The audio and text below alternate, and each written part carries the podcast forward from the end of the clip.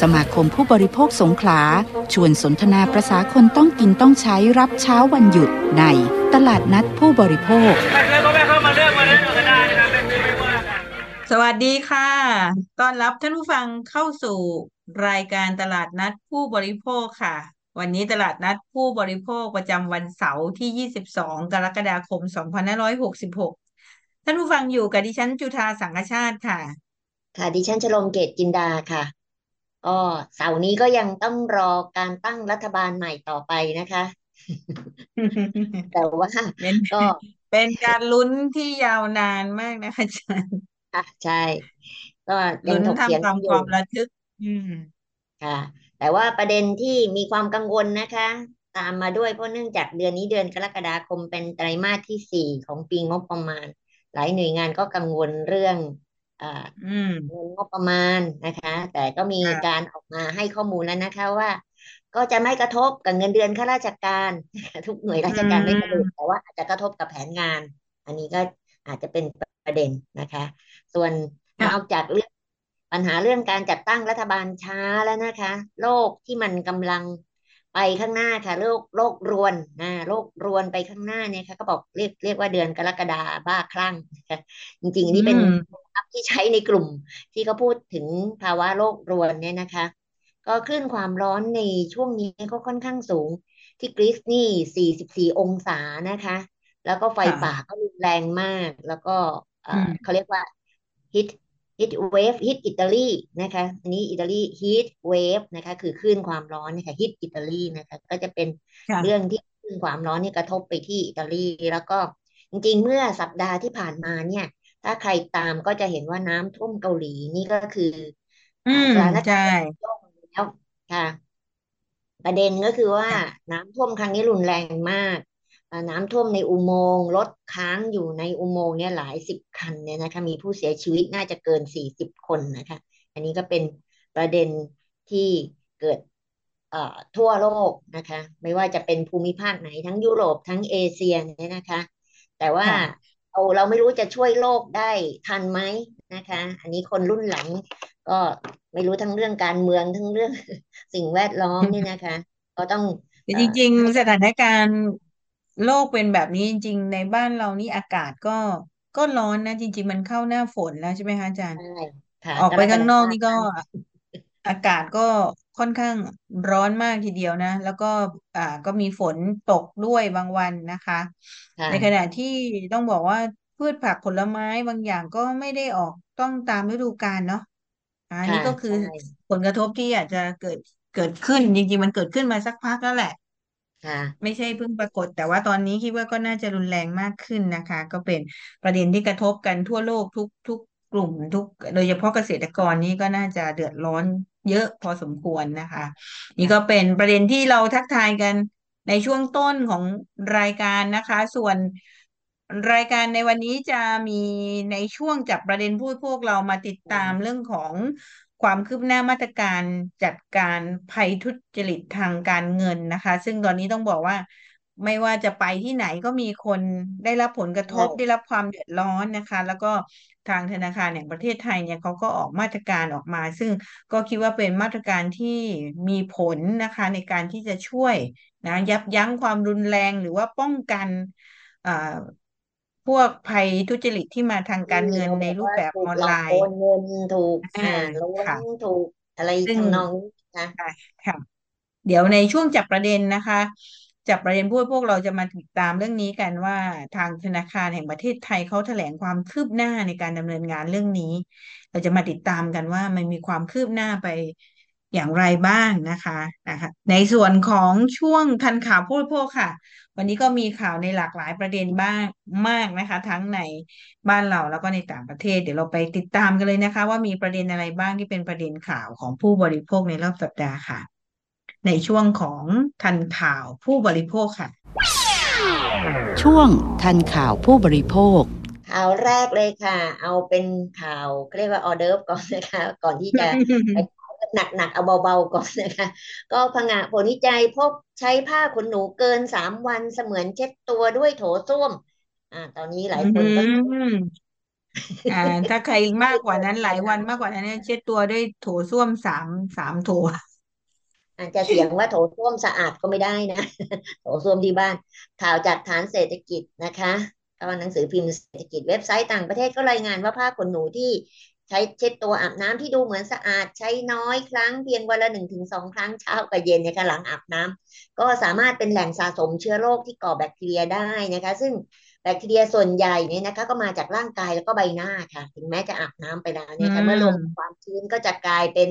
อ่าการเติบโตของแบคทีเรียที่รวดเร็วนะคะทำให้ผ้าขนหนูที่ดูสะอาดได้ตาเปล่านะคะแต่เต็มไปด้วยแบคทีเรียหลายหมื่นตัวอันตรายต่อสุขภาพมากนะคะ ซึ่งในแพทย์หวงฉวนนะคะ แพทย์ผู้ดูแล ผู้ป่วยหนักในประเทศจีนก็ระบุว่าแบคทีเรียบนผ้าขนหนู เพิ่มขึ้นตามความถี่ของการใช้งาน ซึ่งวิธีการทำความสะอาดและสภาพแวดล้อมในการอบแห้งผ้าเช็ดตัวไม่ได้รับทำความสะอาดอย่างเหมาะสมนะคะ ก็จะมี ปัญหาในเรื่องของแบคทีเรีย เช่นอีโคไลที่สามารถทำให้เกิดการติดเชื้อในทางเดินอาหารนะคะ ที่อยู่บนผ้าเช็ดตัว Staphylococcus aureus นะคะ ที่สามารถทำให้เกิดการติดเชื้อที่ผิวหนัง ลมพิษสิวแล้วก็อาการอื่นๆ ผ้าขนหนูที่ไม่สะอาดนะคะ ก็จะทำให้ติดเชื้อที่ผิวหนังทางเดินหายใจการอักเสบอาการแพ้ผมร่วงติดเชื้อทางเดินปัสสาวะกลิ่นไม่พึงประสงค์นะคะ แล้วก็ยังมีรายงานที่แสดงให้เห็นว่ามีการติดเชื้อในกระแสเลือด ติดเชื้อหนองในติดเชื้ออีโคไลนะคะ แล้วก็มีซาโมเนลลาที่ดื้อยาเพิ่มขึ้นอีก 15%เมื่อเทียบกับปี 2560 นะคะ อันนี้ก็เป็นส่วนเสริมนะคะส่วนการศึกษาของมหาวิทยาลัยอาริโซนาสหรัฐอเมริกานะคะ ก็มีการพบว่าจำนวนเชื้อบนผ้าขนหนูที่ไม่ได้ซักเป็นเวลาสามวันก็จะพุ่งขึ้นถึงแปดแปดสิบล้านตัว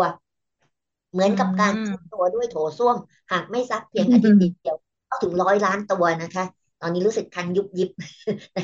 รวมถึงได้มีการทดสอบปริมาณแบคทีเรียก็พบว่าผ้าขนหนูที่เพิ่งซักใหม่ ก็ยังมีแบคทีเรียถึงแสนเก้าหมื่นตัวนะคะ หลังจากใช้ไปหนึ่งวันจะกับจะมีเพิ่มขึ้นถึงสิบเจ็ดล้านครั้งก็คือมันแตกตัวเร็วนะมากกว่าที่ศูนย์เกือบเก้าสิบเท่านะคะ ก็แสดงว่ามัน ขยายตัวเร็วอย่างไรก็ตามนะคะผู้อำนวยการศูนย์วิจัยสุขนามัย และจุลชีววิทยาของโตเกียวนะคะนี่เล่นสามประเทศเลยนะคะจีนสหรัฐทั้งมาญี่ปุ่นนะคะก็บอกว่าแบคทีเรียที่นับในผ้าขนหนูหลังจากใช้งานหนึ่งสัปดาห์ก็จะเพิ่มถึงหนึ่งหมื่นล้านบวกนะคะ ดังนั้นผู้เชี่ยวชาญก็แนะนำว่าให้เช็ดให้ซักผ้าเช็ดตัวทุกสองถึงสามครั้งนะคะหรือควรซักอย่างน้อยสัปดาห์ละครั้ง เมื่อทำความสะอาดก็แช่ในน้ำร้อนน้ำสบู่เป็นเวลาสิบนาที ถ้าซักมือก็ปั่นแห้งแขวนในที่อากาศถ่ายเทสะดวกนะคะ แล้วก็เปลี่ยนผืนใหม่ทุกสองถึงสามเดือนนะคะ นอกจากนี้ต้องไม่เช็ดผ้าเช็ดตัวร่วมกับคนอื่นนะคะ แล้วก็สำหรับความถี่ในการเปลี่ยนผ้าขนหนูก็แนะนำว่าเปลี่ยนทุกสองถึงสามเดือน อันนี้ก็เป็นเรื่องของสิ่งที่เราจะต้องดูนะคะ ว่าบางครั้งเราก็คงต้องดูสะอาด แต่ว่าจริงๆเราประเทศเราแดดดีนะ อาตากแดดก็น่าจะโอเคนะคะอาจารย์ใช้มากกว่าสามวันแต่อาศัยตากแดดเอาใช่ไหมคะใช่ใช่พึงเลยค่ะมาต่อที่ข่าวที่สองนะคะ ตามหาความปลอดภัยสัญญกรรมในวันที่การตลาดมีบทบาทนำและโปรโมชั่นคืออาวุธที่ใช้ล่อลวงนะคะ ข่าวจากเว็บไซต์ thecoverage.info ค่ะ ในอดีตเนี่ย การศัลยกรรมเสริมความงามเป็นสิ่งที่กระจุกตัวอยู่เฉพาะในกลุ่มของผู้ที่มีกำลังทรัพย์ แต่ว่าปัจจุบันเนี่ยศัลยกรรมเสริมความงามกลายเป็นเรื่องที่เข้าถึงได้ง่าย แล้วก็รายล้อมอยู่ในชีวิตประจำวันนะคะศัลยกรรมเสริมความงามนำมาซึ่งรายได้ของหน่วยบริการโดยเฉพาะจุดขายเรื่องของมาตรฐานความปลอดภัย ซึ่งที่จริงแล้วก็คือค่าน้ำหนักของความสำคัญที่ควรจะมีค่าสูงที่สุด แต่ว่าข้อที่จริงส่วนหนึ่งกับพบว่าผู้บริโภคจำนวนไม่น้อยที่พิจารณาจากราคาโปรโมชั่นเป็นที่ตั้งนะคะนายแพทย์สุรสิทธิ์อาสดามงคล แพทย์เฉพาะทางด้านศัลยกรรมตกแต่ง และก็เสริมความงามใบหน้า ประธานแล้วก็กรรมการบริหารโรงพยาบาลบางมดนะคะ สมาชิกสมาคมศัลยกรรมตกแต่งเสริมสวยแห่งอเมริกาญี่ปุ่นและนานาชาติก็เล่าว่าปัจจุบันเนี่ยด้วยแนวโน้มทิศทางของอุตสาหกรรม สูงขึ้นนะคะ เราจะเห็นว่าการเกิดขึ้นของคลินิกเสริมความงามมากมาย จุดขายของเขาไม่ใช่เรื่องผลลัพธ์ของความปลอดภัย แต่ว่าเขาจะไปทำโปรโมชั่นล่อใจให้คนเข้าไปทำศัลยกรรม ดังนั้นก็ให้มองภาพว่าถ้าเขาขายศัลยกรรมเราในราคาถูกขนาดนั้น แสดงว่าต้นทุนของเขาก็ต้องลดลงไปด้วย เราแทบจะมองหาความปลอดภัยไม่เจอเลยนะคะ หลายคนเสริมหน้าอกจากคลินิกแล้วบอกบอกว่าถูกมากเลยไม่ต้องไปฟัก พักฟื้นนะคะ ผ่าเสร็จกลับบ้านเลย แต่เขาไม่ได้บอกอืมคุณหรอกว่านั่นถือเป็นความเสี่ยง เพราะความจริงแล้วหลังการผ่าตัดเสริมหน้าอกควรนอนดูอาการพักฟื้นที่โรงพยาบาลดีที่สุด หรือการผ่าตัดใหญ่ควรมีแพทย์วิสัญญีที่คอยประกบคนไข้ระหว่างผ่าตัดนะคะ ซึ่งอันนี้ก็เป็นข้อมูลเรื่องของศัลยกรรมที่ตอนนี้นี่ต้องบอกว่าอืมก็มีเยอะมากนะคะมากเฉพาะอย่างในคลิค่ะนิกในหาดใหญ่บ้านเรานี่ก็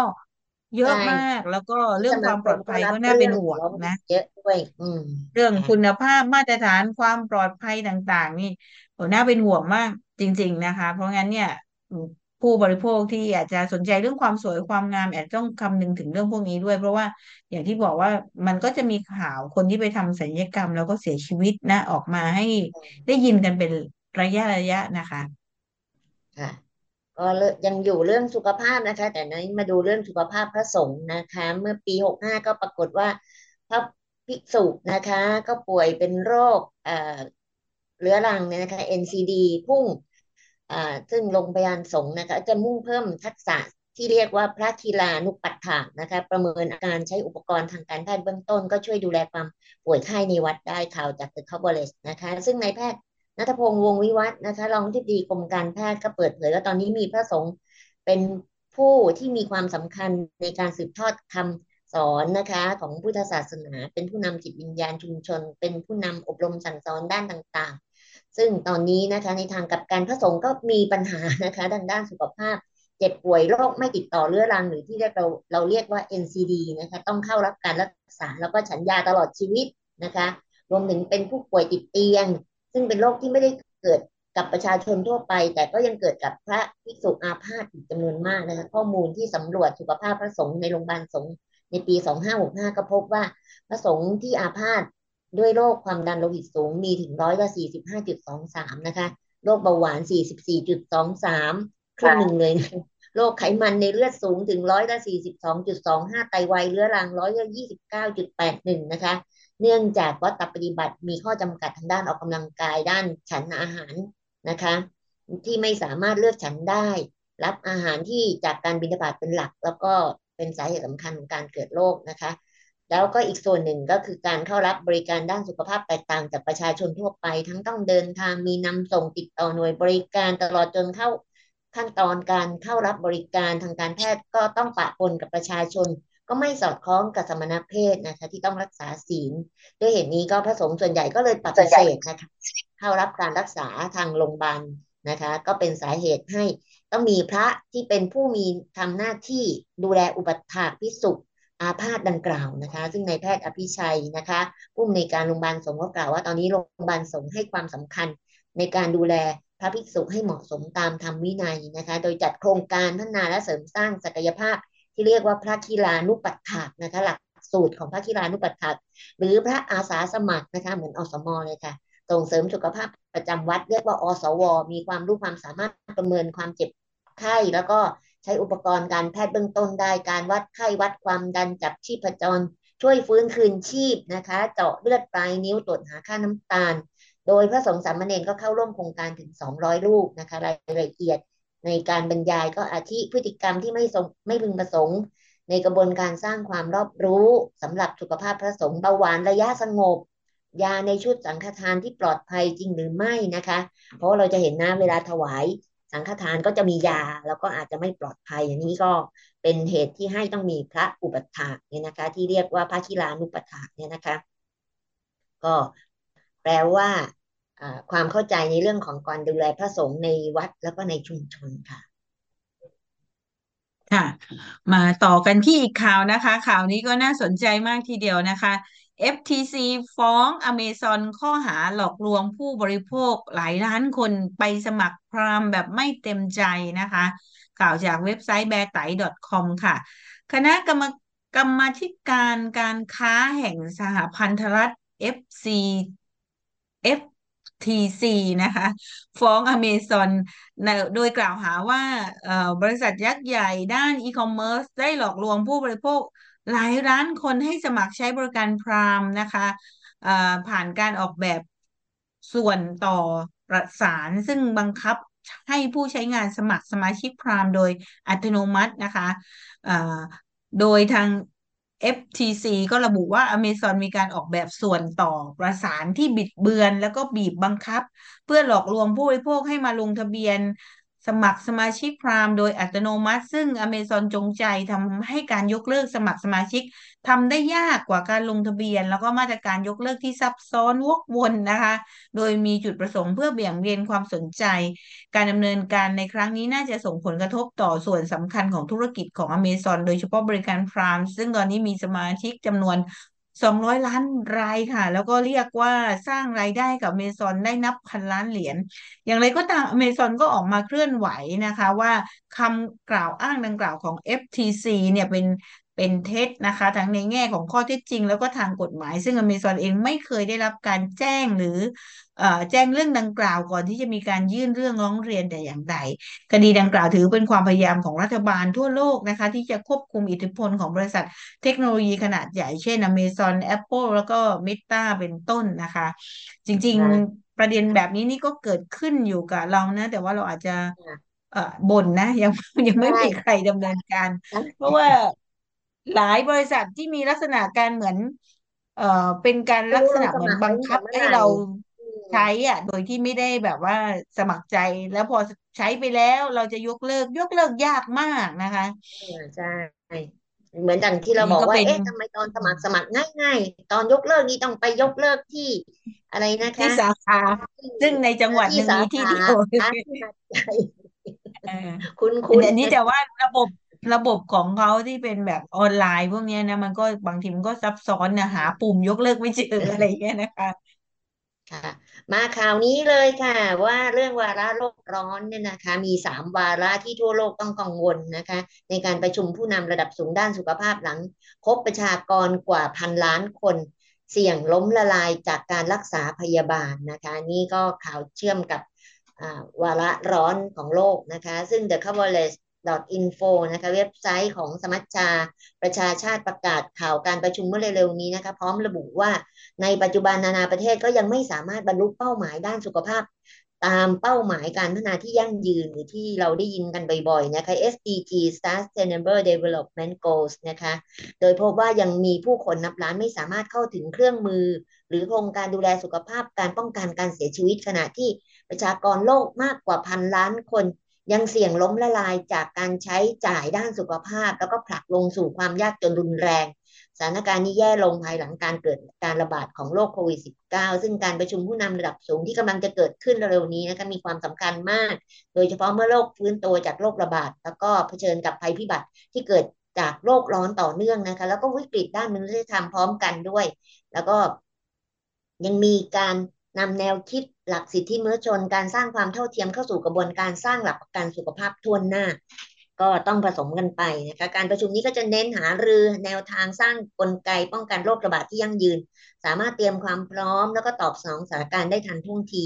รวมทั้งยับยั้งการระบาดของวัณโรคซึ่งเป็นภัยคุกคามที่เงียบๆนะคะฆ่าชีวิตผู้คนไปนับล้านในแต่ละปีสำหรับวาระการประชุมนี้ก็แบ่งเป็น 3 วันหลักค่ะ โดยในวันที่ 20 กันยายน จะเน้นประเด็นการป้องกันโรคระบาด แล้วก็การเตรียมความพร้อมและตอบสนองต่อสถานการณ์ pandemic prevention prepare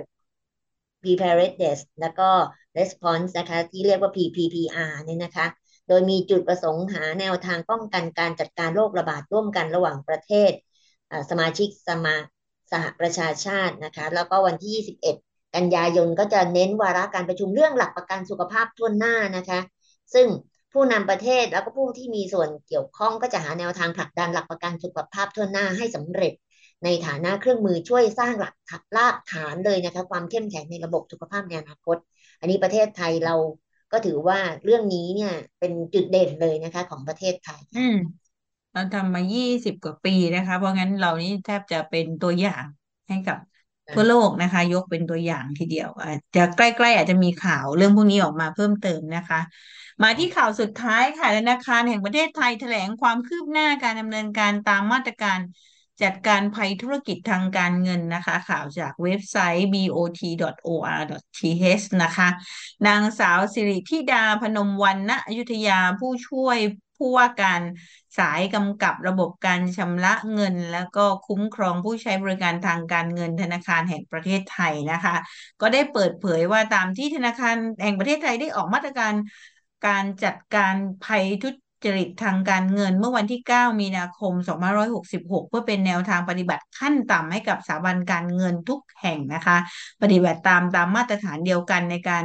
บริหารจัดการความเสี่ยงจากการทำทำธุรกรรมทางการเงินนะคะ ทั้งการป้องกันการตรวจจับการตอบสนองการรับมือ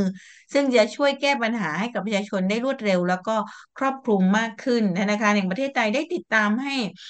สถาบันการเงินทุกแห่งดำเนินการตามกรอบเวลาที่กำหนด ซึ่งมีความคืบหน้าเป็นไปตามแผนนะคะถ้านับตั้งแต่ 9 มีนาจนถึงตอนนี้นะคะ กรกฎาก็เข้าเดือนที่ 4 นะคะอาจารย์ค่ะโดยมาตรการนะคะก็จะมีประเด็นที่หนึ่งก็คือมาตรการป้องกันหลายเอ่อหลายมาตรการนะคะ ทางสถาบันการเงินทุกแห่งต้องดำเนินการให้เสร็จสิ้นได้แก่การยกเลิกการแนบลิงก์ทุกประเภทผ่าน SMS ผ่านอีเมล แล้วก็การยกเลิกการแนบลิงก์ ขอข้อมูลสำคัญผ่านทางโซเชียลมีเดียแล้วก็การจำกัดจำนวนบัญชีผู้ใช้งานโมบายแบงกิ้งตัว username ของแต่ละสถาบันการเงินให้ใช้ได้แค่หนึ่งอุปกรณ์นะคะ แล้วก็การพัฒนาระบบความปลอดภัยบนโมบายแบงกิ้งให้เท่าทันกับภัยการเงินในรูปแบบใหม่ นอกจากนี้หลายมาตรการที่สถาบันการเงินส่วนใหญ่ดำเนินการแล้วจะ เสร็จทุกแห่งภายในสิ้นปี 2566 ได้แก่ การแจ้งเตือนผู้ใช้บริการโมบายแบงกิ้งก่อนทำธุรกรรมทุกครั้งนะคะ แล้วก็การกำหนดเพดานวงเงิน การถอนการโอนสูงสุดต่อวันให้เหมาะสมตามระดับความเสี่ยงของกลุ่มผู้ใช้บริการแต่ละประเภท แล้วก็การประเมินความ ตระหนักรู้ของภัยทุจริตนะคะ รวมทั้งการยกระดับความเข้มงวดในกระบวนการยืนยันตัวตนขั้นต่ำด้วยไบโอเมตริก โดยการสแกนใบหน้า เมื่อเข้าเงื่อนไขที่กำหนดไว้ในการทำธุรกรรมผ่านโมบายแบงกิ้งเช่น การโอนเงินมากกว่า 50,000 บาทต่อครั้ง หรือ 200,000 บาทต่อวัน หรือการปรับเพิ่มวงเงินทำธุรกรรมต่อวันตั้งแต่ 50,000 บาทขึ้นไปนะคะ สองก็จะเป็นมาตรการเรื่องของการตรวจจับตัวสถาบันการเงินทุกแห่งให้เริ่มดำเนินการแล้ว ในการกำหนดเเงื่อนไขการตรวจจับและการติดตามธุรกรรมที่เข้าข่ายผิดกฎหมาย หรือการกระทำความผิด แล้วก็รายงานไปยังสำนักงงานป้องกันและปราบปรามการฟอกเงิน หรือว่าปปงนะคะ ขณะที่ระบบการตรวจจับและการติดตามบัญชี หรือธุรกรรมต้องสงสัยแบบทันที เพื่อการระงงับธุรกรรมเป็นการชั่วคราวเมื่อตรวจพบว่า ทำได้เร็วขึ้นแล้วอยู่ระหว่างการพัฒนา ซึ่งจะแล้วเสร็จภายในปี 2566 นะคะ ข้อ 3 เป็นมาตรการการตอบสนอง แล้วก็การรับมือของสถาบันการเงินทุกแห่งในการจัดให้มีช่องทางการติดต่อแบบเร่งด่วน และเป็นฮอตไลน์ตลอด 24 ชั่วโมงนะคะแยกออกจากช่องทางการให้บริการปกติ เพื่อให้ผู้ใช้บริการสามารถแจ้งเหตุได้เร็ว รวมทั้งดูแลผู้ใช้บริการที่ได้รับผลกระทบนะคะ ซึ่งเพื่อให้ มีความเท่าทันกับภัยรูปแบบใหม่ ๆ นะคะ ก็จะมีเตือนให้ทางผู้ใช้บริการเนี่ยไม่คลิกลิงก์ที่ไม่น่าเชื่อถือนะคะ แล้วก็หลีกเลี่ยงการให้ข้อมูลส่วนตัว ข้อมูลทางการเงิน การอัปเดตระบบปฏิบัติการและแอปพลิเคชันโมบายแบงกิ้งให้ล่าสุดอยู่เสมอ หรือไม่ดาวน์โหลดโปรแกรมนอกเหนือจากแหล่งที่ได้รับการควบคุม แล้วก็รับรองความปลอดภัยจากผู้พัฒนานะคะ ไม่ใช้โทรศัพท์ที่ไม่ปลอดภัยทำธุรกรรมทางการเงิน ซึ่งจะเป็นอีกหัวใจสำคัญในการป้องกันภัยให้ยั่งยืนนะคะทั้งนี้เนี่ยปฏิบัติเบื้องต้นสำหรับประชาชนที่ตกเป็นเหยื่อของการหลอกลวงแล้วนะคะ ข้อหนึ่งก็คือต้อง ตั้งสติแล้วก็หยุดการติดต่อกับมิจฉาชีพทันทีนะคะสองให้รีบติดต่อสถาบันการเงินที่ใช้บริการทันที ผ่านช่องทาง call center hotline ตลอด 24 ชั่วโมง หรือสาขาภายในเวลาที่ทำการเพื่อระงงับธุรกรรม หรือบัญชีชั่วคราวของผู้เสียหายและบัญชีปลายทางสามก็ให้แจ้งความอย่างรวดเร็วภายใน 72 ชั่วโมง ผ่านเว็บไซต์ไทย police ออนไลน์ .com นะคะ ตลอด 24 ชั่วโมง หรือสถานีตำรวจ เพื่อให้ตำรวจแจ้งสถาบันการเงินขยายระยะเวลาระงับธุรกรรมหรือบัญชีต่ออีก 7 วันเพื่อสอบสวนสืบสวนแล้วก็ออกหมายอายัดบัญชีต่อไปนะคะนี่ก็เป็นกระบวนการของตัวผู้บริโภคเองนะคะ ที่จะ จัดการเมื่อมีปัญหาเรื่องของภัยทางการเงินนะคะ ซึ่งอันนี้เป็นข้อมูลเบื้องต้น แต่ว่าเดี๋ยวเราจะไปติดตามฟังรายละเอียดเพิ่มเติมนะคะ จากธนาคารแห่งประเทศไทย ในช่วงจับประเด็นผู้บริโภค ซึ่งจะเป็นการแถลงความ คืบคืหบน้าหน้านะคะการดำเนินการตามมาตรการการจัดการภัยทุจริตทางการเงิน ซึ่งก็มีความคืบหน้าไป พอสมควรนะคะ แล้วก็เริ่มเห็นมาตรการหลายอย่างที่ชัดเจนนะคะ ที่น่าจะทำให้ผู้บริโภคนะคะ ผู้ใช้บริการนี่มีความมั่นใจมากขึ้น เดี๋ยวเราไปติดอ่าเราพักกันสักครู่นะคะ แล้วเดี๋ยวเรามาติดตามพร้อมกันในช่วงจับประเด็นผู้บริโภคค่ะหนึ่งเสียงที่มาเดี่ยว อาจมีพลังแค่ระดับหนึ่งเสียง แต่หนึ่งเสียง ที่ส่งเสียงพร้อมกัน ย่อมเปี่ยมพลัง เพราะเป็นเสียงแห่งมหาชน สมาคมผู้บริโภคสงขลาเชื่อมั่นว่า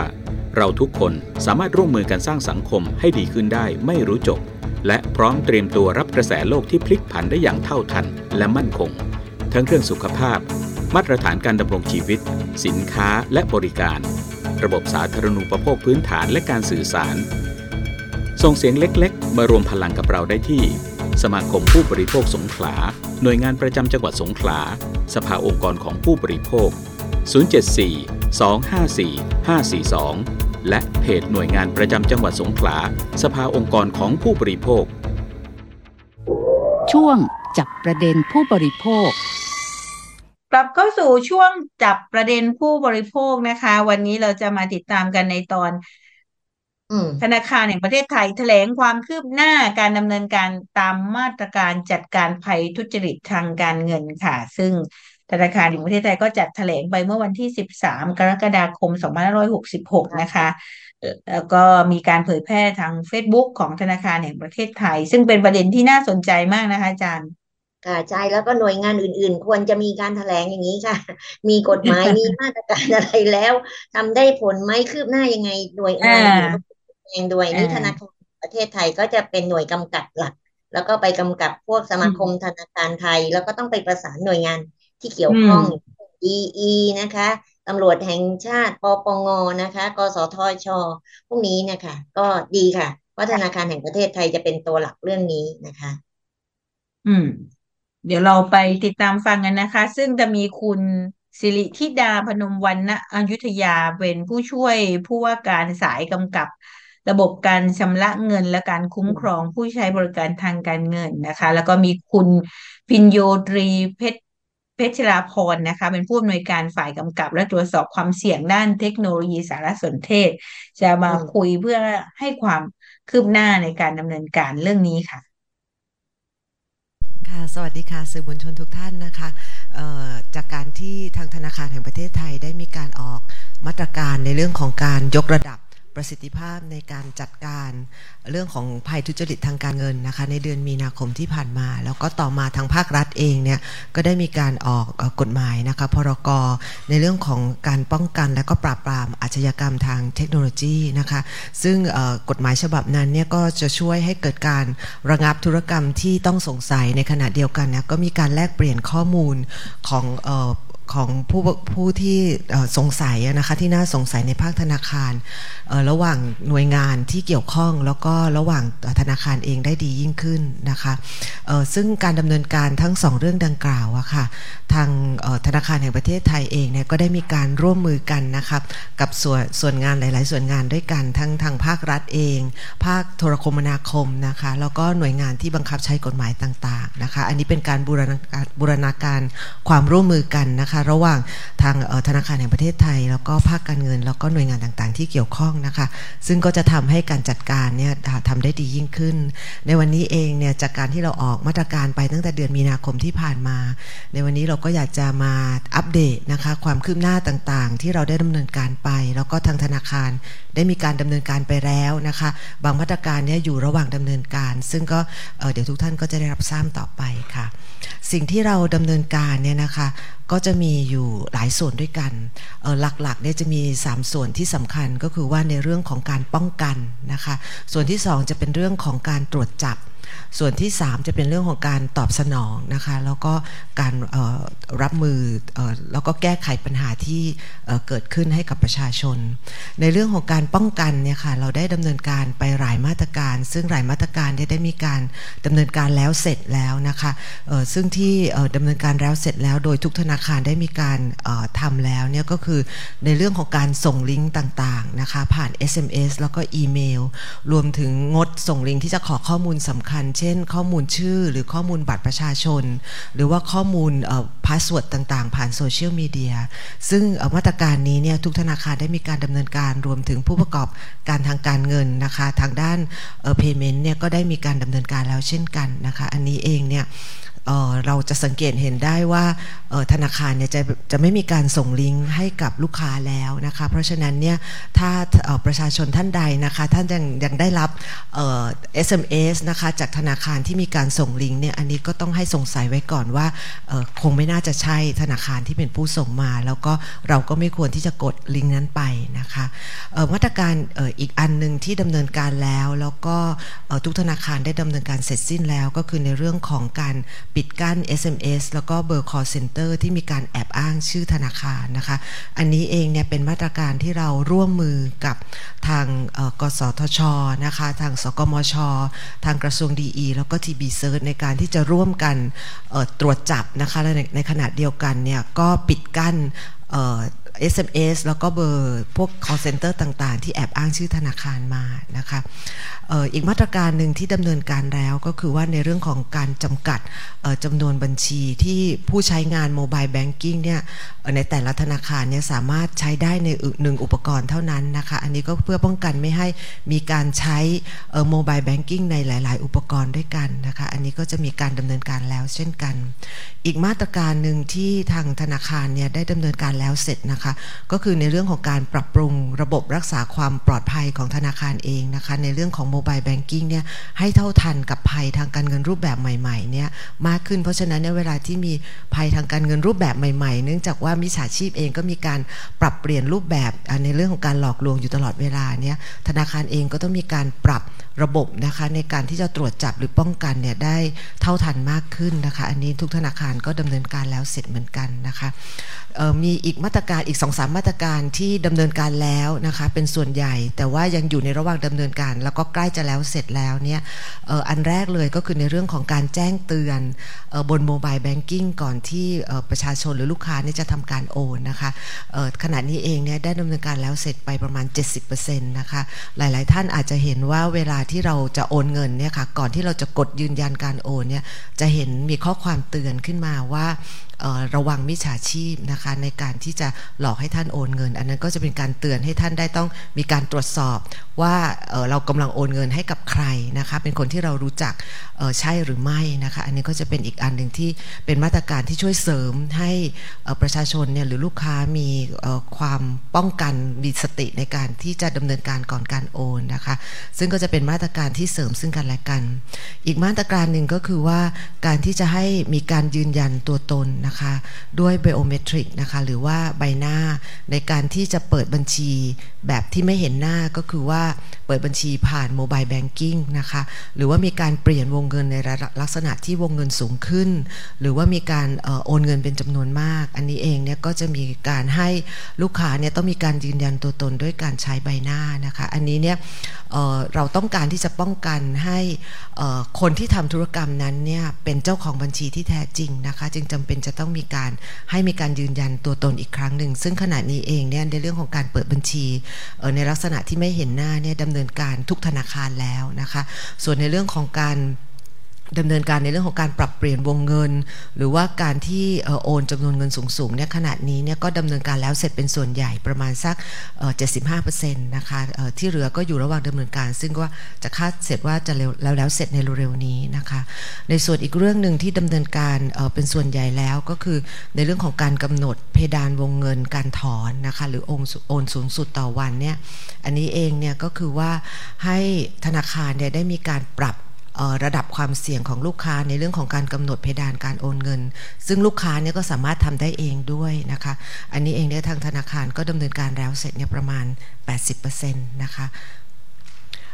มาตรการต่อมาที่ดำเนินการก็คือในเรื่องของการ ตรวจจับนะคะเพื่อจะติดตามพวกบัญชี หรือว่าธุรกรรมที่ต้องสงสัยเนี่ยอันนี้เองเนี่ยเราป้องกันในเรื่องของอความผิดปกติที่น่าสงสัย แล้วก็ธนาคารเนี่ยสามารถดำเนินการในการที่จะหน่วงบัญชี หรืออายัดบัญชีได้เร็วขึ้นนะคะขณะนี้เองเนี่ยก็ทางธนาคารได้มีการกำหนดเงื่อนไขการตรวจจับธุรกรรมที่ต้องสงสัย หรือเข้าข่ายที่ผิดปกติ ซึ่งจะได้มีการเนี่ย หน่วงบัญชีหรือว่าอายัดบัญชีเนี่ยได้ทำได้รวดเร็วมากขึ้นนะคะ แล้วก็เรามีงานหลังจากที่เราพบธุรกรรมที่ต้องสงสัยเนี่ยเราได้มีการรายงานไปยังปปงนะคะ ซึ่งปปงเองก็จะมีฐานข้อมูลในการที่จะไปดำเนินการต่อไป อันนี้เองเนี่ยทางธนาคารกับทางปปงเนี่ยก็ได้ดำเนินการแล้วเสร็จนะคะ ส่วนอีกอันนึงก็คือว่าเราจัดให้มีการแจ้งความทางออนไลน์นะคะ อันนี้ก็ร่วมกับทางสำนักงงานตำรวจแห่งชาตินะคะ ในการที่จะมีการแจ้งความผ่านช่องทางออนไลน์ไปยังสำนักงงานตำรวจแห่งชาติ ซึ่งก็จะทำให้สามารถดำเนินการได้เร็วขึ้นนะคะทางตำรวจเองก็สามารถออกหมายได้เร็วขึ้นในการที่จะอายัดบัญชีนะคะอีกเรื่องหนึ่งก็คือว่าในเรื่องของการที่จะทำให้ระบบเนี่ยสามารถมีการตรวจจับได้รวดเร็วมากขึ้นในลักษณะที่เกือบจะทันทีเลย ซึ่งอันนี้เองจะช่วยให้การที่เราระงับบัญชีที่ต้องสงสัยเนี่ยสามารถทำได้เร็วขึ้นนะคะ อันนี้เนี่ย ก็แล้วเสร็จไปส่วนหนึ่งละ แต่ว่าเรื่องของการปรับที่จะใช้ระบบที่การตรวจจับที่ในลักษณะที่ใกล้ทันทีหรือว่าเรียวเนียเรียวไทม์เนี่ยธนาคารหลาย ๆ ธนาคารเนี่ยอยู่ในระหว่างการดำเนินการนะคะ ซึ่งก็จะแล้วเสร็จพร้อมกันในเดือนธันวาคมนี้ค่ะ สำหรับในเรื่องของการตอบสนองแล้วก็การรับมือเนี่ยนะคะเพื่อจะได้สามารถที่เมื่อตรวจพบแล้วเนี่ยสามารถที่ดำเนินการได้อย่างรวดเร็วมากขึ้นเนี่ยทางธนาคารเองเนี่ยนอกจากเรื่องของการมีช่องทางเร่งด่วนที่รับแจ้งแจ้งเหตุนะจากลูกค้า ซึ่งอันนี้เองเนี่ยเราเปิดช่องทางนี้เนี่ย 24 ชั่วโมงนะคะทางธนาคารเองจัดให้มีช่องทางพิเศษสำหรับการรับแจ้งเหตุเนี่ยตลอด 24 ชั่วโมงเลยเนี่ยทางธนาคารเองได้ได้มีการดำเนินการไปแล้วนะคะในขณะเดียวกันเนี่ยก็ประสานกับทางตำรวจเอง เพื่อจะให้ข้อมูลที่ทางตำรวจเนี่ยมีความต้องการนะคะเพื่อจะได้ประสานงานกัน แล้วก็สามารถที่จะติดตามผู้ร้ายเนี่ยหรือมิจฉาชีพเนี่ยได้อย่างรวดเร็ว แล้วก็มีประสิทธิภาพมากขึ้นนะคะ อีกเรื่องหนึ่งก็คือในเรื่องของการที่ดูแลผู้ใช้บริการในกรณีที่เกิดว่าผู้ใช้บริการแล้วก็ได้ ถูกหลอกนะคะหรือว่าถูกมิจฉาชีพหลอกลวง แล้วก็ได้พบความเสียหายเนี่ยก็มีการตรวจสอบว่าถ้าในกรณีที่เกิดว่าเหตุที่เกิดขึ้นเนี่ยไม่ได้เกิดจาก ผู้ใช้บริการนะคะเป็นเหตุเกิดจากความผิดพลาดของธนาคารเนี่ยอันนี้ธนาคารก็จะต้องดูแลรับผิดชอบ อีกเรื่องหนึ่งก็คือว่าในเรื่องของทางธนาคารในประเทศไทยเอง เราก็มีช่องทาง 12 13 ที่จะให้แจ้งรับแจ้งเหตุต่างๆนะคะซึ่งก็เป็นอีกช่องทางหนึ่งที่ช่วยเสริมทางภาคธนาคารเอง แล้วก็เสริมกับ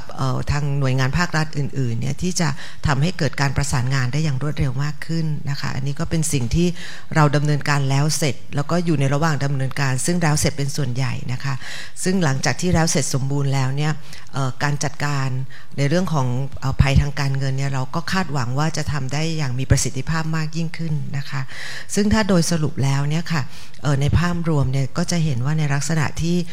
มีการมาตรการต่างๆ เหล่านี้เนี่ยตรงจุดไหนที่เราได้มีการดำเนินการไปแล้วนะคะ ในส่วนที่เป็นตัวโมบายแบงกิ้งเองก็คือนอกจากในเรื่องของการจำกัดจำนวนบัญชีที่ใช้บนอุปกรณ์เบอร์เบอร์มือถือ หรือว่าอุปกรณ์ที่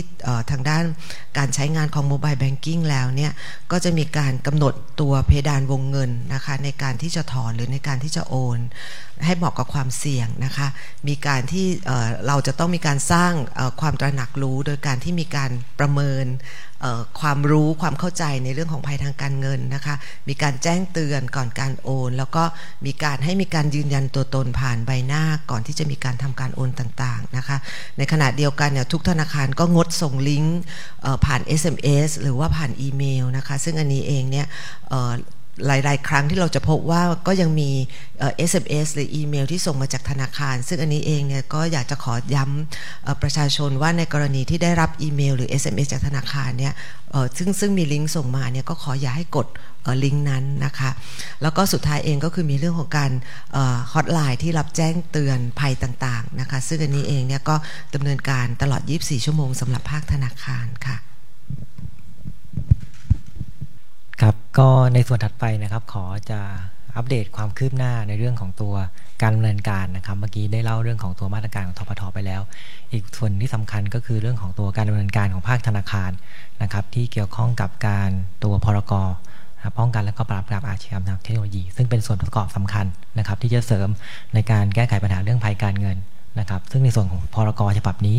ก็มีผลบังคับใช้ตั้งแต่วันที่ 17 มีนาคม ที่ผ่านมานะครับ ส่วนที่เกี่ยวข้องกับทางภาคธนาคารเนี่ยจะมี 3 เรื่องหลักๆครับเรื่องที่ 1 เป็นเรื่องของการระงับธุรกรรมนะครับ ซึ่งกำหนดให้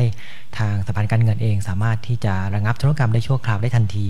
นะครับเมื่อสถาบันการเงินตรวจพบเหตุต้องสงสัย ซึ่งในส่วนนี้นะครับการดำเนินการมี 3 เรื่องหลักๆนะครับ เรื่องที่ 1 ก็คือตัวช่องทางนะครับ ให้ทางผู้เสียหายทำให้ลูกค้าของธนาคารเนี่ยสามารถที่จะแจ้งมาอย่างธนาคารได้อย่างรวดเร็วนะครับ ซึ่งทุกธนาคารก็มีตัวฮอตไลน์ 24 ชั่วโมง เป็นที่เรียบร้อยแล้วนะครับ อันที่ 2 คือเป็นเรื่องของตัวกระบวนการแล้วก็เครื่องมือนะครับ เพื่อให้ธนาคารเนี่ยเมื่อได้รับตัว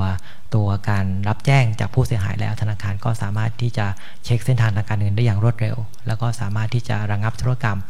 ได้ดังชั่วคราวตามกฎหมายกำหนดนะครับ อันที่ 3 ก็คือเป็นเงื่อนไขในการตรวจจับนะครับ ที่มีการกำหนดร่วมกันนะครับ ว่าเงื่อนไขได้บ้างที่ตรวจพบเป็นเงื่อนไขในการที่จะต้องระงับธุรกรรมนะครับ ที่ต้องทำทำการแจ้งไปยังปปงหรือแจ้งไปที่สำนักงานตำรวจแห่งชาตินะครับ เพื่อดำเนินการในระยะถัดไป อันนี้คือในส่วน 3 แรกก็คือเรื่องของตัวการระงับธุรกรรมเนี่ยได้มีการดำเนินการเสร็จแล้วทั้งหมดนะครับ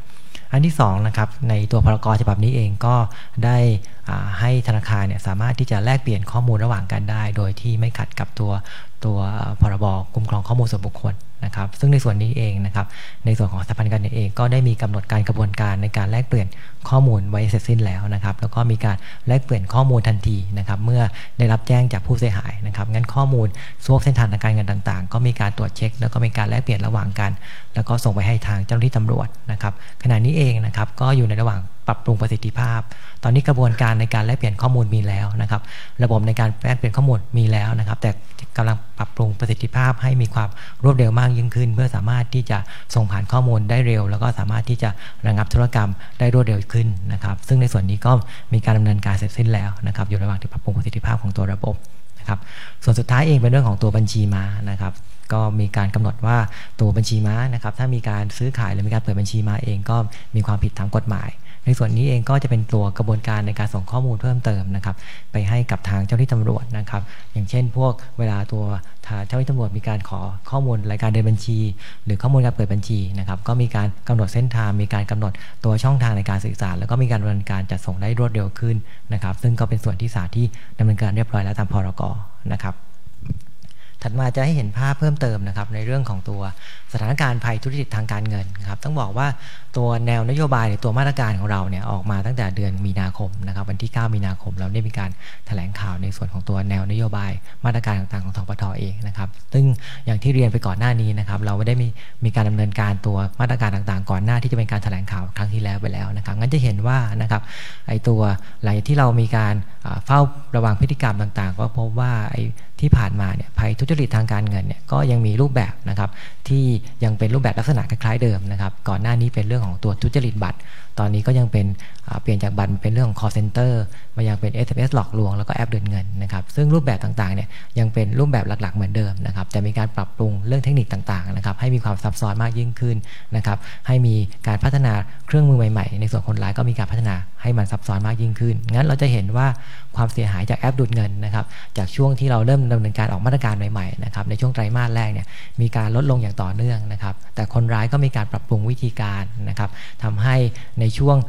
ที่ผ่านมาเนี่ยก็ในช่วงในเดือนที่ผ่านมาเนี่ยก็มีการที่คงตัว แล้วก็มีการขึ้นเพิ่มขึ้นด้วยเช่นเดียวกันนะครับเนื่องจากรูปแบบที่เกิดขึ้นมีการหลากหลายมากขึ้น ผมยกตัวอย่างง่ายๆนะครับในการหลอกลวงเนี่ยเขาก็จะเจาะไปที่กลุ่มเป้าหมายชัดเจนนะครับ เรื่องของถ้าเราไปติดต่อราชการกับในส่วนของกรมที่ดินนะครับ เราก็จะรับแก๊งคอลเซ็นเตอร์โทรมาเกี่ยวกับกรมที่ดิน หรือเราไปทำการนะครับชำระสินค้าไปทำการชำระค่าไฟนะครับ มันก็จะมี แก๊งคอลเซ็นเตอร์นะครับติดต่อมาเกี่ยวกับการหลอกลวงเรื่องของค่าไฟฟ้า อันนี้เขาก็จะมี target ไปที่ตัวกลุ่มผู้เสียหายมากยิ่งขึ้นนะครับขณะเดียวกันนะครับก็มีเทคนิคนะครับที่สามารถที่จะคนร้ายเนี่ยสามารถที่จะส่ง SMS นะครับโดยในนามของธนาคารได้นะครับโดยที่ไม่ผ่านผู้ให้บริการโทรคมนาคมนะครับหรือที่เรียกว่าเป็นอุปกรณ์ชื่อ Stingray นะครับในส่วนนี้เองนะครับก็มีเกิดในช่วงเดือนที่ผ่านมา แล้วก็ได้มีการปราบปรามเป็นที่เรียบร้อยแล้วนะครับจับเป็นที่เรียบร้อยแล้วนะครับอันที่ 3 ก็คือือแอปดูดเงินนะครับ ที่ผ่านมาเราเห็นว่าแอปดูดเงินก่อนหน้านี้จะมาในรูปแบบแอปพลิเคชันที่แจ้งเฉพาะเลยว่าเป็นแอปพลิเคชันที่ทำการรีโมทที่จะมาติดตั้งแอปพลิเคชันในเครื่องมือถือของเรานะครับถัดมาก็จะเป็นการหลอกเป็นลักษณะของตัวมัลแวร์นะครับช่วงหลังๆ ก็จะมีการหลอกให้เหยื่อเนี่ยทำการถอดถอนแอปพลิเคชันเดิมของธนาคารที่มีการปิดเรื่องของระบบความปลอดภัยแล้ว แล้วก็มีการติดตั้งแอปพลิเคชันฉบับใหม่นะครับที่อาจจะมีตัวเอาเอาการรับรัดระวัง หรือว่าอาจจะมีช่องโหว่ของเรื่องของตัวแอปดูดเงินอยู่ ตรงนี้ก็ยังเป็นรูปแบบที่มีการหลบหลีกการตรวจจับของธนาคารอยู่นะครับแต่ทั้งนี้ทั้งนั้นเองนะครับเราก็มีมาตรการที่ทำการรองรับนะครับในเรื่องของการพัฒนาแอปพลิเคชัน ของธนาคารให้มีความปลอดภัยมากยิ่งขึ้น รวมถึงนะครับตัวมาตรการของตาสแกนหน้านะครับที่ออกมา ธนาคารส่วนใหญ่ออกมาเสร็จสิ้นแล้วเมื่อสิ้นเดือนมิถุนาคมมิถุนาคมมิถุนายนที่ผ่านมานะครับ ในส่วนนี้ก็คาดว่านะครับตัวภัยต่างๆ หรือมาตรการต่างๆเนี่ยจะช่วยลดความเสียหาย หรือว่าลดความรุนแรงของปัญหาแอปดูเงินได้ได้เพิ่มเติมมากยิ่งขึ้นนะครับ ทีนี้ถ้าเรามาดูในเรื่องของตัว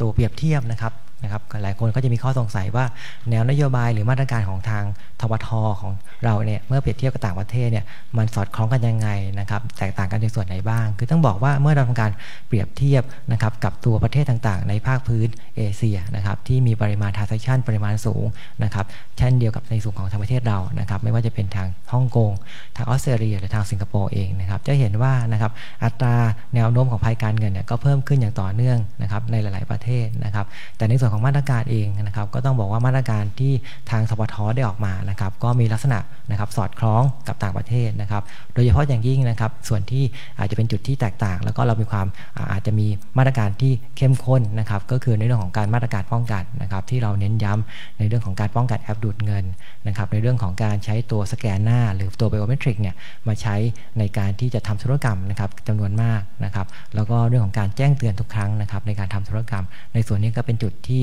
สำคัญที่ทำให้มาตรการเราเนี่ยอาจจะมีจุดเด่นเพิ่มเติมนะครับ เมื่อเทียบกับต่างประเทศ แต่ขณะเดียวกันนะครับเราก็พยายามดูว่านะครับมีการประเมินมาตรการต่างๆ ที่เกิดขึ้น ที่เราใช้อยู่ตอนนี้นะครับว่ามีประสิทธิผลมากน้อยเพียงใดนะครับและอาจจะมีการยกระดับมาตรการเพิ่มเติมนะครับ โดยดูพิจารณารูปแบบจากต่างประเทศด้วยเช่นเดียวกันนะครับ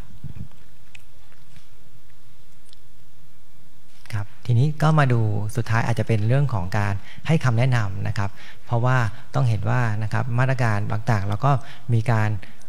ทยอยดำเนินการนะครับ เสร็จสิ้นอย่างต่อเนื่องนะครับ ในขณะเดียวกันนะครับ ก็ที่สำคัญเราก็ยังพบนะครับว่ามีประชาชนนะครับ มีลูกค้าของธนาคารก็ยังตกเป็นเหยื่ออยู่นะครับนั้นก็ประการด่านสุดท้ายนะครับ ก็คงต้องเป็นทางลูกค้าเองนะครับ ผู้ใช้บริการทางการเงินเอง ก็อยากจะให้เฝ้าระวังครับอยากจะให้มีความตระหนักในเรื่องของตัว ภัยทางการเงินต่างๆนะครับ ให้ความสำคัญในการป้องกันอย่างต่อเนื่อง นั้นก็โจทย์ง่าย ๆนะครับ คงจะมีแค่4ีหเรื่องที่อาจจะเน้นย้ำนะครับ ว่าก็อยากให้ทุกคนนะครับ แล้วก็ทางสื่อมวลชนเองช่วยในการสื่อสารเรื่องของภัยทุจริตใหม่ๆนะครับที่มีการปรับปรุงอย่างต่อเนื่องนะครับลิงก์นะครับธนาคารนะครับไม่มีการส่งลิงก์แล้วนะครับงั้นถ้ามี SMS ที่แนบลิงก์เป็นธนาคารมาไม่ใช่ธนาคารรวมถึง SMS จากหน่วยงานอื่นๆนะครับถ้าเราคิดว่าเราไม่สามารถจะเชื่อมั่นได้นะครับ ก็ไม่ควรที่จะกดลิงก์นะครับทั้งในส่วนของ SMS ในส่วนของอีเมลนะครับ การให้ข้อมูลส่วนบุคคลนะครับ โดยไม่จำเป็นนะครับ ก็โดยไม่ทราบแหล่งที่มาคนที่จะขอข้อมูลเราก็ไม่ควรให้ข้อมูลส่วนบุคคลนะครับ ส่วนที่สำคัญอีกเรื่องหนึ่งคือการตั้งรหัสผ่านหรือตั้งพินนะครับ จะเห็นว่าที่ผ่านมากรณีเรื่องของแอปดูดเงินเองหรือรีโมทแอปนะครับเขาจะทำการหลอกนะครับ ให้ผู้เสียหายเนี่ยทำการสร้าง PIN ขึ้นมา 1 ชุดนะครับงั้น PIN ที่เราให้เขาไปเนี่ยมันก็จะเป็น PIN เดียวกับแอปพลิเคชันของธนาคารงั้นอาจจะให้ทุกคนนะครับหรือว่าทางลูกค้าของธนาคารเนี่ยอาจจะพิจารณาในการแยก PIN อย่างน้อยเป็น 2ชุด ก็คือชุดที่1เนี่ยเป็นชุดสำหรับแอปพลิเคชันทั่วๆไปนะครับอีกชุดหนึ่งนะครับเป็นชุดสำหรับให้แอปทำกับแอปพลิเคชันของธนาคารหรือแอปพลิเคชันทางการเงิน ซึ่งชุดที่2เนี่ยไม่ควรที่จะให้ใครนะครับให้เฉพาะกับธนาคารเท่านั้นให้มั่นใจว่าแอปพลิเคชันของธนาคารเท่านั้น ส่วนที่ 3 เองเป็นเรื่องของแอปพลิเคชัน ตัวโมบายแบงกิ้งหรือแอปพลิเคชันของธนาคารเองนะครับ ก็จะสังเกตได้ว่าแอปพลิเคชันของธนาคารเนี่ยเราก็มีการปรับปรุงเวอร์ชันอย่างต่อเนื่องนะครับ ก็ต้องหมั่นอัปเดตแอปพลิเคชันของธนาคารอย่างต่อเนื่องด้วยเช่นเดียวกันนะครับ และที่สำคัญก็คือการไม่ดาวน์โหลดแอปพลิเคชัน ที่อาจจะอยู่ในแหล่งที่ไม่น่าเชื่อถือ หรือต้องบอกว่าถ้าเป็นระบบปฏิบัติการนะครับที่เป็น iOS เนี่ยก็จะไม่มีตัวการดาวน์โหลดจากตัวสโตร์ที่นอกจากตัว ตัว App Store ถูกไหมครับ แต่ว่าในระบบ Android เองเนี่ยยังสามารถที่จะดาวน์โหลดนะครับแอปพลิเคชันออกจากตัวที่เป็น Play Store ได้อยู่นะครับ แล้วก็ส่วนนี้จะเป็นจุดที่อยากจะให้ลูกค้าหรือว่าผู้ใช้งาน Android เนี่ยให้ความระมัดระวังเป็นพิเศษนะครับ ต้องบอกว่าในกรณีแอปดูดเงินที่ผ่านมานะครับทุกทุกกรณีนะครับเรายังเรายังพบเฉพาะในส่วนที่เป็นระบบปฏิบัติการที่เป็น Android อยู่นะครับงั้นก็ต้องบอกว่าผู้ใช้ Android อาจจะต้องระมัดระวังในการที่จะดาวน์โหลดแอปพลิเคชันที่อยู่นอกสโตร์ซึ่งเป็นจุดที่เป็นจุดสำคัญที่ทำให้เราโดนหลอกนะครับ แล้วถามว่าเอ๊ะเมื่อเราเป็นเหยื่อเราต้องทำอะไรบ้างนะครับ อันดับแรกนะครับ ก็อาจจะรีบนะครับ อาจจะตั้งสติก่อนนะครับว่าเราโดนเขาหลอกมานะครับ แล้วตัวข้อมูลรวบรวมข้อมูลต่างๆนะครับ ว่าโดนใครหลอกเราโอนเงินไปที่ใครแล้วก็เร่งนะครับทำการหยุดการติดต่อจากมิจฉาชีพทันทีนะครับคำว่าหยุดการติดต่อเป็นเรื่องอะไร อาจจะทำการวางสาย อาจจะทำการเมื่อเรามีการติดตั้งแอปพลิเคชัน มา อาจจะทำการหยุดตัวแอปพลิเคชันนั้นนะครับหรือออกจากอินเทอร์เน็ตนะครับหรือปิดเครื่องทิ้งไปนะครับ ตรงนี้ก็จะช่วยระงับความเสียหายได้ หลังจากนั้นนะครับถามว่าจะแจ้งใครนะครับ ก็ด้วยตัวอำนาจทางพ.ร.ก.เนี่ยธนาคารสามารถที่จะระงับธุรกรรมได้ชั่วคราวแล้ว ก็ขอให้แจ้งไปที่ธนาคารได้ทันทีนะครับ ก็จะมีช่องทาง ฮอตไลน์ 24 ชั่วโมง ให้สามารถที่จะรับแจ้งความเสียหายได้นะครับ หรือว่าจะเดินทางไปที่สาขาก็ได้เช่นเดียวกัน ส่วนสุดท้ายเองนะครับ เมื่อทางลูกค้าแจ้งไปที่ธนาคารแล้วนะครับ ธนาคารก็จะทำการระงับธุรกรรมได้ตามกฎหมายนะครับ แต่ว่าทำการระงับธุรกรรมเนี่ยสามารถดำเนินการได้เพียง 72 ชั่วโมงนะครับงั้นใน 72 ชั่วโมง ลูกค้าต้องทำอะไรนะครับ ก็ต้องไปจะได้รับเขาเรียกว่าจะได้รับตัว Bank Case ID จากธนาคารมา นะครับก็เอาแบงค์เคสตดีเนี่ยโทรไปที่สำนักงานตำรวจแห่งชาติ โทรไปที่ไทยโพลิสออนไลน์นะครับหรือไปที่สถานีตำรวจก็ได้นะครับเพื่อที่จะทำการแจ้งความ หลังจากนั้นนะครับเมื่อทำการแจ้งความแล้วนะครับทางธนาคารก็จะรับข้อมูลจากเจ้าหน้าที่ตำรวจนะครับแล้วก็จะขยายระยะเวลาการระงับธุรกรรมนะครับไปได้อีก 7 วันนะครับในระหว่าง 7 วันนี้ ก็จะรอหมายอายัดจากตำรวจ ถ้าได้อายัดมาธนาคารก็จะดำเนินการต่อตามหมายอายัดนะครับนั่นก็คือตัวกระบวนการนะครับขั้นตอนทั้งในเรื่องของการป้องกันนะครับ แล้วก็ในส่วนที่เมื่อทางลูกค้านะครับ ผู้ใช้บริการตกเป็นเหยื่อนะครับ อาจจะขอเสริมนิดนึงนะคะว่าเเวลาที่ลูกค้าโดนวิชาชีพหลอกไปแล้วนะคะออนอกจากโทรแจ้งธนาคารแล้วอะคะ่ะต้องแจ้งความด้วยนะคะ อันนี้ขอเรียนย้ำเพราะว่าที่เราพบมาเป็นส่วนใหญ่เนี่ยลูกค้าหลังจากแจ้งธนาคารแล้วเนี่ยไม่ได้ไปแจ้งความที่ตำรวจนะคะ เพราะฉะนั้นเองเนี่ยธนาคารเนี่ยจะสามารถโฮบัญชีลูกค้าได้แค่ 72 ชั่วโมงเท่านั้น แต่ถ้าเกิดว่าตำรวจเนี่ยไม่ได้ออกหมายอายัดมาเนี่ยธนาคารเองเนี่ยก็ไม่ได้มีอำนาจในการที่จะโฮบัญชีนั้นไว้ยาวไปกว่านั้นนะคะ เพราะฉะนั้นเองเนี่ยอยากจะเรียนว่าถ้าเกิดว่าเราโดนหลอกแล้วนะคะออนอกจากแจ้งธนาคารแล้วต้องแจ้งสถานีตำรวจด้วยนะคะว่าแจ้งความนะคะเเพื่อเพื่อว่าทางตำรวจจะได้ออกหมายมาให้ทางธนาคาร แล้วเราจะได้ดำเนินการต่อไปนะคะ อันนี้ก็อาจจะอยากจะเรียนขอความร่วมมือจากทางลูกค้าแล้วก็ประชาชนด้วยอะคะ่ะ ค่ะก็จบไปแล้วนะคะสำหรับผลการแถลงความคืบหน้านะคะ การดำเนินการตามมาตรการจัดการภัยทุจริตทางการเงินของธนาคารแห่งประเทศไทยค่ะอาจารย์ค่ะซึ่งมันมีประเด็นน่าสนใจค่ะ เพราะว่าทางด้านเทคโนโลยีนี่นะคะทางอ่าคุณพินโยเองเนี่ยนะคะ ที่พูดถึงเรื่องความเสี่ยงด้านเทคโนโลยีนะคะก็จะบอกว่าตอนนี้เนี่ยข้อมูลทางสถิติที่โดนมีปัญหาก็คือในระบบ Android เท่านั้นเองนี่คิดง่ายๆนะ ไม่อยากบอกว่าอีกระบบหนึ่งไม่มีปัญหา แต่ว่าจริง ๆ แล้วระบบ Android นี่ได้รับแจ้งในเรื่องของการมีปัญหามากที่สุด เพราะนั้นก็คงคงเป็นเรื่องที่หลายคนพอบอกว่าอย่างนี้ก็จะซื้อผลไม้ให้คุณพ่อคุณแม่ใช้นะที่เรารู้กันอยู่นะคะ ใช้อีกระบบหนึ่งเนี่ยนะคะ แต่ก็เป็นประเด็นทางเทคโนโลยีค่ะ แต่ว่าในท้ายที่สุดแล้ว เขาก็บอกว่าผู้บริโภคก็ต้องระวังเรื่องพวกนี้ แล้วก็อนาคตที่มันกลับที่มันแล้วค่ะ กลับไปไม่ได้แล้วก็คือว่าเราต้องใช้โมบายแบงกิ้งแน่นอน เป็น cashless society ต้องเป็นการใช้เงินโอนผ่านระบบนี้ค่ะ เงินที่เป็นตัวเงินจริง ๆ ก็จะเริ่มใช้ได้น้อยลงนะคะ ก็ต้องพัฒนาเรื่องความปลอดภัยตามไปด้วยค่ะ ค่ะ ก็เป็นประเด็นที่เอ่อต้องเรียนรู้อีกพอสมควรนะคะ แต่ว่าธนาคารแห่งประเทศไทยเนี่ยพอเขามีมาตรการแบบนี้ออกมาเนี่ยก็ช่วยผู้บริโภคนะ ผู้ใช้บริการ ทางการเงินได้ได้เยอะนะคะ ตอนนี้เวลาที่จะโอนเงิน ให้อาจารย์ชโลมเนี่ยมันก็จะเด้งขึ้นมาว่าให้ระวังมิจฉาชีพ ก็เลยตกใจเล็กน้อยอาจารย์จะลงเป็นมิจฉาชีพหรือเปล่าเป็นวิชาชีพค่ะก็จะเป็นเป็นเรื่องที่ช่วยเตือนนะคะ เพราะจริง ๆ แล้วใช่สิ่งก็จะทำให้เราเหมือนมีสติอะนะไม่ได้ได้ค่ะตรวจสอบอีกครั้งก่อนที่จะกดยืนยันอะไรเงี้ยนะคะ แต่ขณะเดียวกันถ้ากด ถ้ามีปัญหาโอนเสร็จเรียบร้อยแล้วนะคะ แนวทางที่ชัดเจนที่สุดก็คือ ธนาคารพาณิชย์ทุกแห่งต้องรีบอายัดเงินให้ก่อน แล้วก็ต้องไปอืมแจ้งในกรณีแล้วตำรวจต้องรับนะโอนผิดแจ้งไปความโอนให้มิจฉาชีพใช่ค่ะค่ะ อันนี้ก็ก็เป็นถ้ามามีตรปัญการหาที่เข้มงวดมากขึ้นนะคะ คือถ้าพวกเรามีปัญหาตอนนี้ก็ติดต่อมาที่สมาคมก่อนก็ได้ได้ค่ะว่าจะรีบทำยังไงนะคะ ก็ต้องทำยังไงบ้างนะอืม ค่ะค่ะสามารถติดต่อมาที่พวกเราได้นะคะ สอบถามหรือปรึกษาหรือจะร้องเรียนนะคะ ก็ที่สมาคมผู้บริโภคสงขลานะคะ ทางเพจ Facebook นะ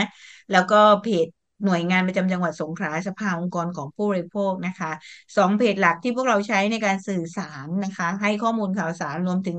ประสานงานรับเรื่องร้องเรียนแก้ไขปัญหา ให้กับผู้บริโภคนะคะ ก็สามารถที่จะใช้ช่องทางนี้ในการติดต่อสื่อสารกับพวกเราได้นะคะ ก็วันนี้นะ เวลาของรายการก็หมดลงแล้วนะคะ เราสองคนเนี่ยต้องลาท่านผู้ฟังไปก่อนเราจะมาพบกันใหม่ในวันเสาร์หน้านะคะ ต้องคอยติดตามกันว่า มีข่าวอะไรที่น่าสนใจในรอบสัปดาห์หน้าสำหรับเรื่องผู้บริโภค แล้วก็ประเด็นที่เราจะมาจับประเด็นกันมีประเด็นอะไรนะคะสำหรับวันนี้เราสองคนต้องลาไปก่อนค่ะ สวัสดีค่ะ สวัสดีค่ะ มาร่วมตั้งวงคุยเรื่องกินเรื่องใช้กับสมาคมผู้บริโภคสงขลาได้ทุกวันเสาร์ที่วิทยุมอ FM 88.0เมกะเฮิรตซ์